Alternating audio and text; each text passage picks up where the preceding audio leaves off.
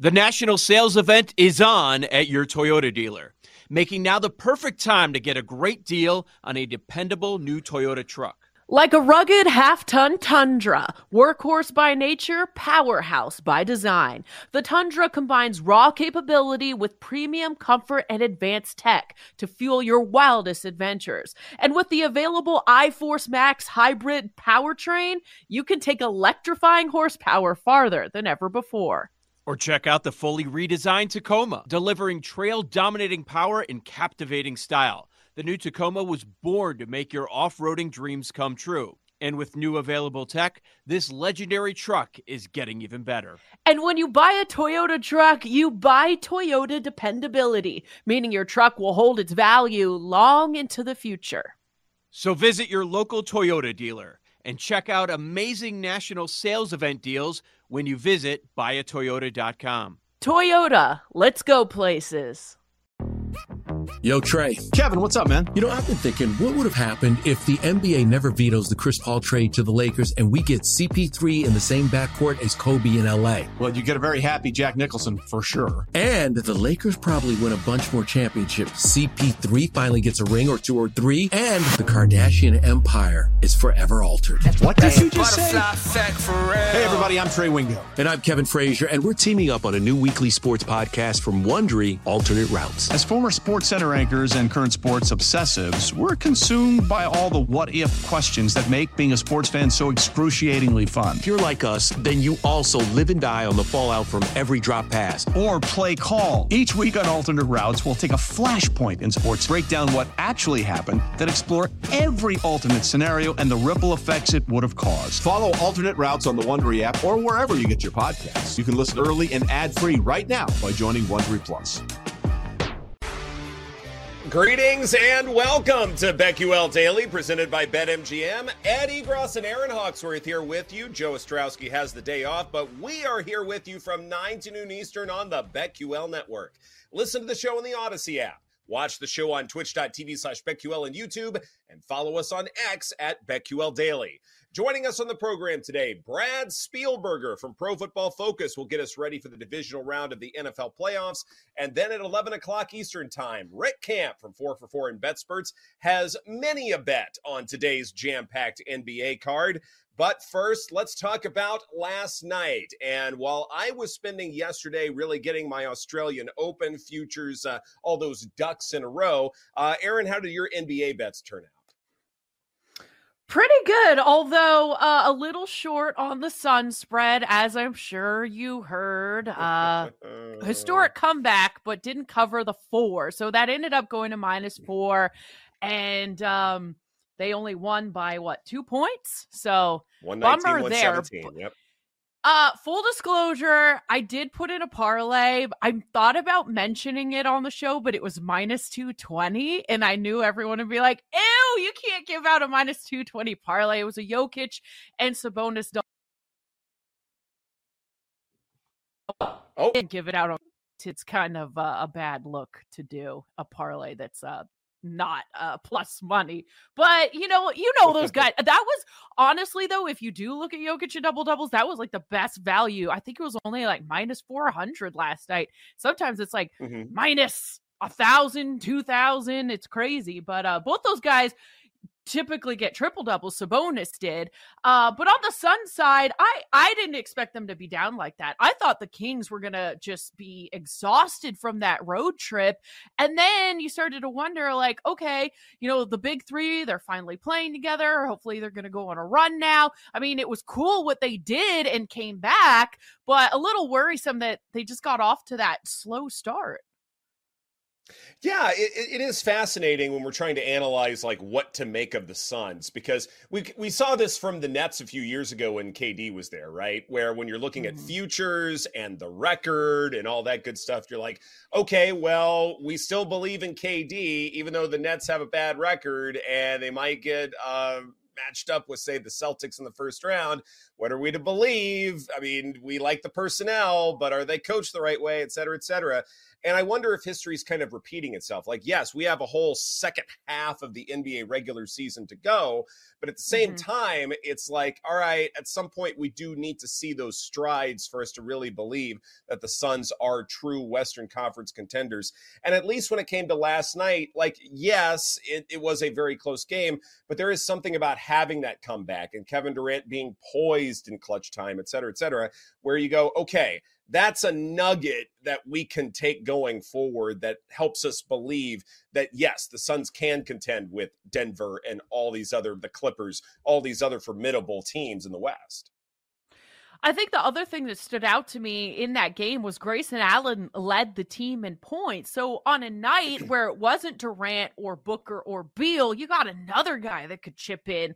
So I thought that um, you know, could give some Suns backers some hope that you don't always have to rely on those three.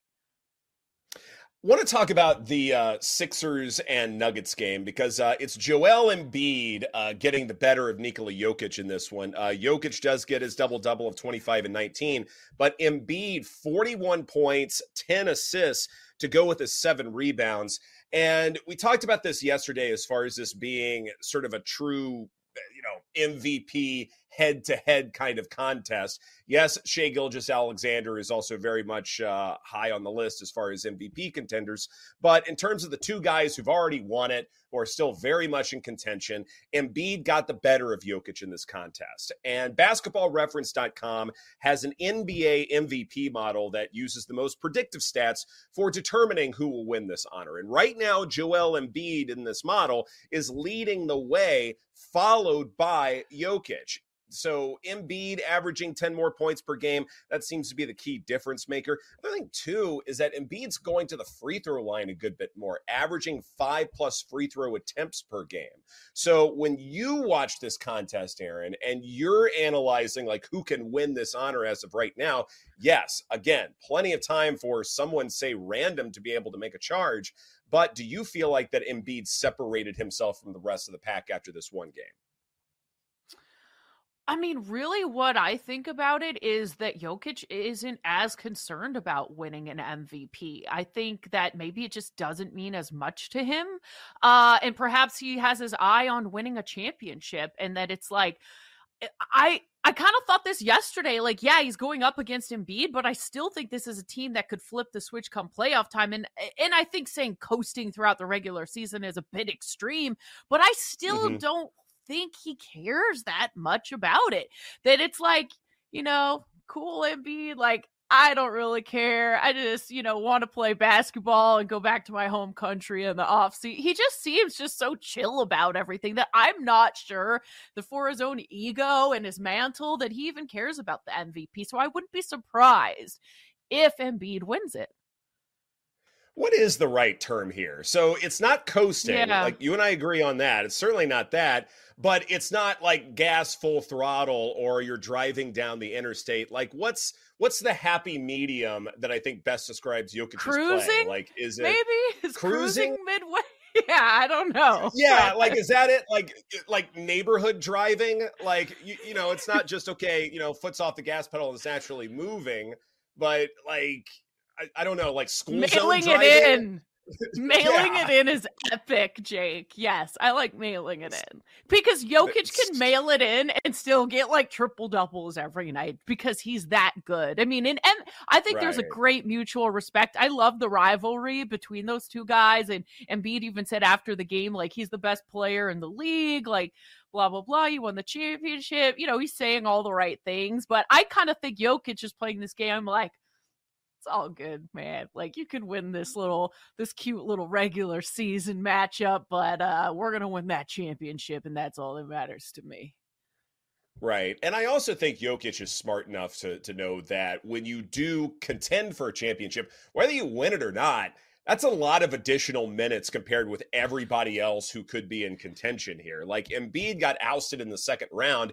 Meanwhile, the Nuggets had to play a third round and all those minutes and an NBA finals and all of those minutes, at some point these things start to add up. And I have to believe that there is a kind of school zone driving that you have to adhere to so that you are readily available to play those additional minutes come NBA playoff time. So it makes mm-hmm. sense. Uh, it makes logical sense. Maybe it's not a uh, good thing, say, for a old school basketball fan uh, who wants everyone to be driving at the interstate, uh, staying in the right lane, perhaps, but that's the only compromise you're going to get but still, though, whatever that happy medium is, that's definitely what we're looking for. And by the way, I did catch the end of the Clippers game uh, between OKC and Los Angeles, and uh, Paul George is something special. Uh, breaking news there. Uh, but again, it goes back to this idea that like Paul George can take over in clutch time. Kawhi Leonard yeah. can take over in clutch time. Like, yes, I know James Harden and Russell Westbrook, they don't have the best of playoff track records, but there are a couple of guys who can and who have. And maybe they're going to be the focal points going forward. And so maybe it's one of those deals where, okay, yes, you do have anti clutch players, but focus on the guys who can do it. And maybe if you look at it as more of a glass half full kind of exercise, then maybe the Clippers really are contenders. I have a comp for you. Tell me how you feel okay. about this. Like, sure. could you see uh, some similarities between the Cowboys and the Clippers? Like, from a betting perspective, like maybe good in the oh, regular season, but you get a little nervous come playoff time. Like, is this the year? Is this real? Because I don't know if I can buy in and put my money on it this year. That's where I'm at. Well, the Cl- well, the Clippers did make the Western Conference Finals recently, and meanwhile, the Cowboys did not make the NFC Championship game. So that that might True. be the one like hole I'd poke through the argument, I guess.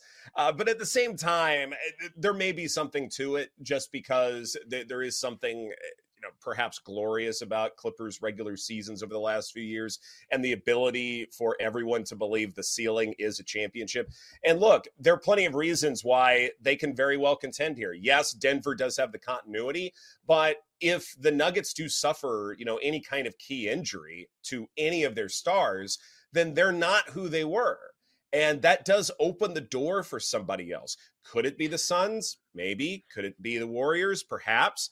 But you know, OKC I thought looked fantastic in a loss last night, so they'll be interesting. Minnesota is a bit of an unknown. Yes, they've had a great regular season, but can they do this when it's adapted to, to a playoff space? So in that respect, like maybe the West is a little bit more wide open, where the Clippers do have an opportunity here. Again, asterisk, everybody has to be healthy. Exactly. And that's just the thing. I think it it's it's not so much like looking at what they're doing and it's just more mm-hmm. the fear like oh man do i really want to put my hard-earned money behind this team it's just and of course when you don't that's probably when they will go to the nba finals but um that's just something that's been worrying me is like i don't know if i can back them now been hurt mm-hmm. yeah yeah, I think that's fair. Uh, let's move on now to the NFL and coaching news. And there's not a whole lot, I guess, to get to except for the fact that, say, uh, the Atlanta Falcons interviewed Jim Harbaugh. Nick Sirianni is going to meet with Eagles owner Jeffrey Lurie later today. So whatever happens with that conversation, we have to wait, maybe wait a little while. But what I think is interesting in all of this is that the Athletic co- correctly pointed out when it comes to maybe the slow movements with the Cowboys and the Eagles that it took eight days for Jeffrey Lurie to decide on firing Doug Pederson back in uh, 2021. But with Jerry Jones, it took six days to fire Jason Garrett back in 2020. So while we may be impatient and maybe we want these decisions to be made quickly, at the same time, I look at this and go, well, history tells us it might be a week, maybe even longer for these things to get resolved. And patience has to be a virtue in this spot. Yeah, don't they know we have shows to do? We got things to talk exactly. about. Like content. Get these firings done. I I agree, and and you've got to think, especially with you know Sirianni first, like eh, because they did go to the Super Bowl, you probably don't want to do anything drastic or impulsive. Like you probably want to sit down and have some thorough conversations like is this fixable and if it is how are we going to fix it or is it so broken that it's just best for everyone that we turn the page here you know because mm-hmm. it's a very complex situation and there's probably even a lot more we don't know about going on behind the scenes but the fact that so much even leaked out and we're not even even in the Philly market, I think that says a lot about this could be kind of toxic and maybe it's just so broken that it is best. But I think having a conversation like they're going to have is the right move rather than, you know, you just listen to certain players or whatever, you know, and make a knee jerk mm-hmm. reaction. Let Tend Dental make your dream smile a reality. We offer a variety of top rated treatments, including Invisalign aligners. And for a limited time, Tend is offering $750 off orthodontic treatments. Offer valid through January 31st, so don't wait. Visit hellotend.com slash sale. That's hello, T-E-N-D dot com slash sale. And book your free consult today. Yeah, of course. A- absolutely. And and it's, you know, it is about your due diligence, seeing where the locker room is, seeing what the temperature is, all that stuff, but also who can you get to replace these guys? If you can't find somebody who is better than Mike McCarthy, and look, I, I think that's a fair thing to say. Like, yes, Mike McCarthy didn't have the best of uh, you know coaching performances in that playoff game, but can you find somebody better? If you can't, you might as well keep him. Don't necessarily change for the sake of change. Find someone who you think can unlock Dak's fullest potential. And maybe that's part of this process as well, is to have those conversations and figure out, okay, this is all the information we have. Can we find someone better? And if we can't, then we need to find a way, I guess, from a PR perspective to kind of patch things up. And I do I mean, obviously, it's easier to blame Mike McCarthy and the coaching staff. And I do think it's good that Dak took a lot of responsibility too. That was not his best mm-hmm. performance, and he should. And a part of me thinks maybe, you know, to take the pressure off Dak, he's got the star on his helmet. Maybe that situation, he. It, I, I'm sure he wouldn't admit that going somewhere might be better, but I wouldn't when you talk about unlocking his full potential, maybe a change of scenery would help Dak. Maybe so. Maybe so. It, it, will be certainly in terms of like the money that he would command, salary cap hit next year, all of that stuff. Like it may be too rich for the blood of the Dallas Cowboys. I think that's fair in terms of what you're getting versus what you would have to pay.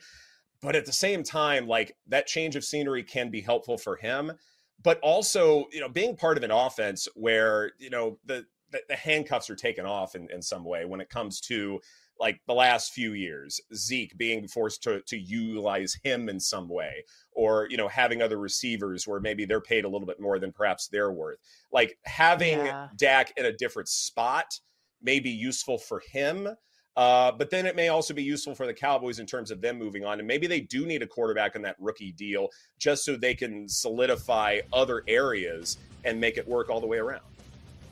Agreed, and maybe just not waste because then you're just running it back another year. Is it going to be the same old thing again when you could have started with right. a rookie? Mm-hmm. yeah, right. Yeah, we'll find out, won't we?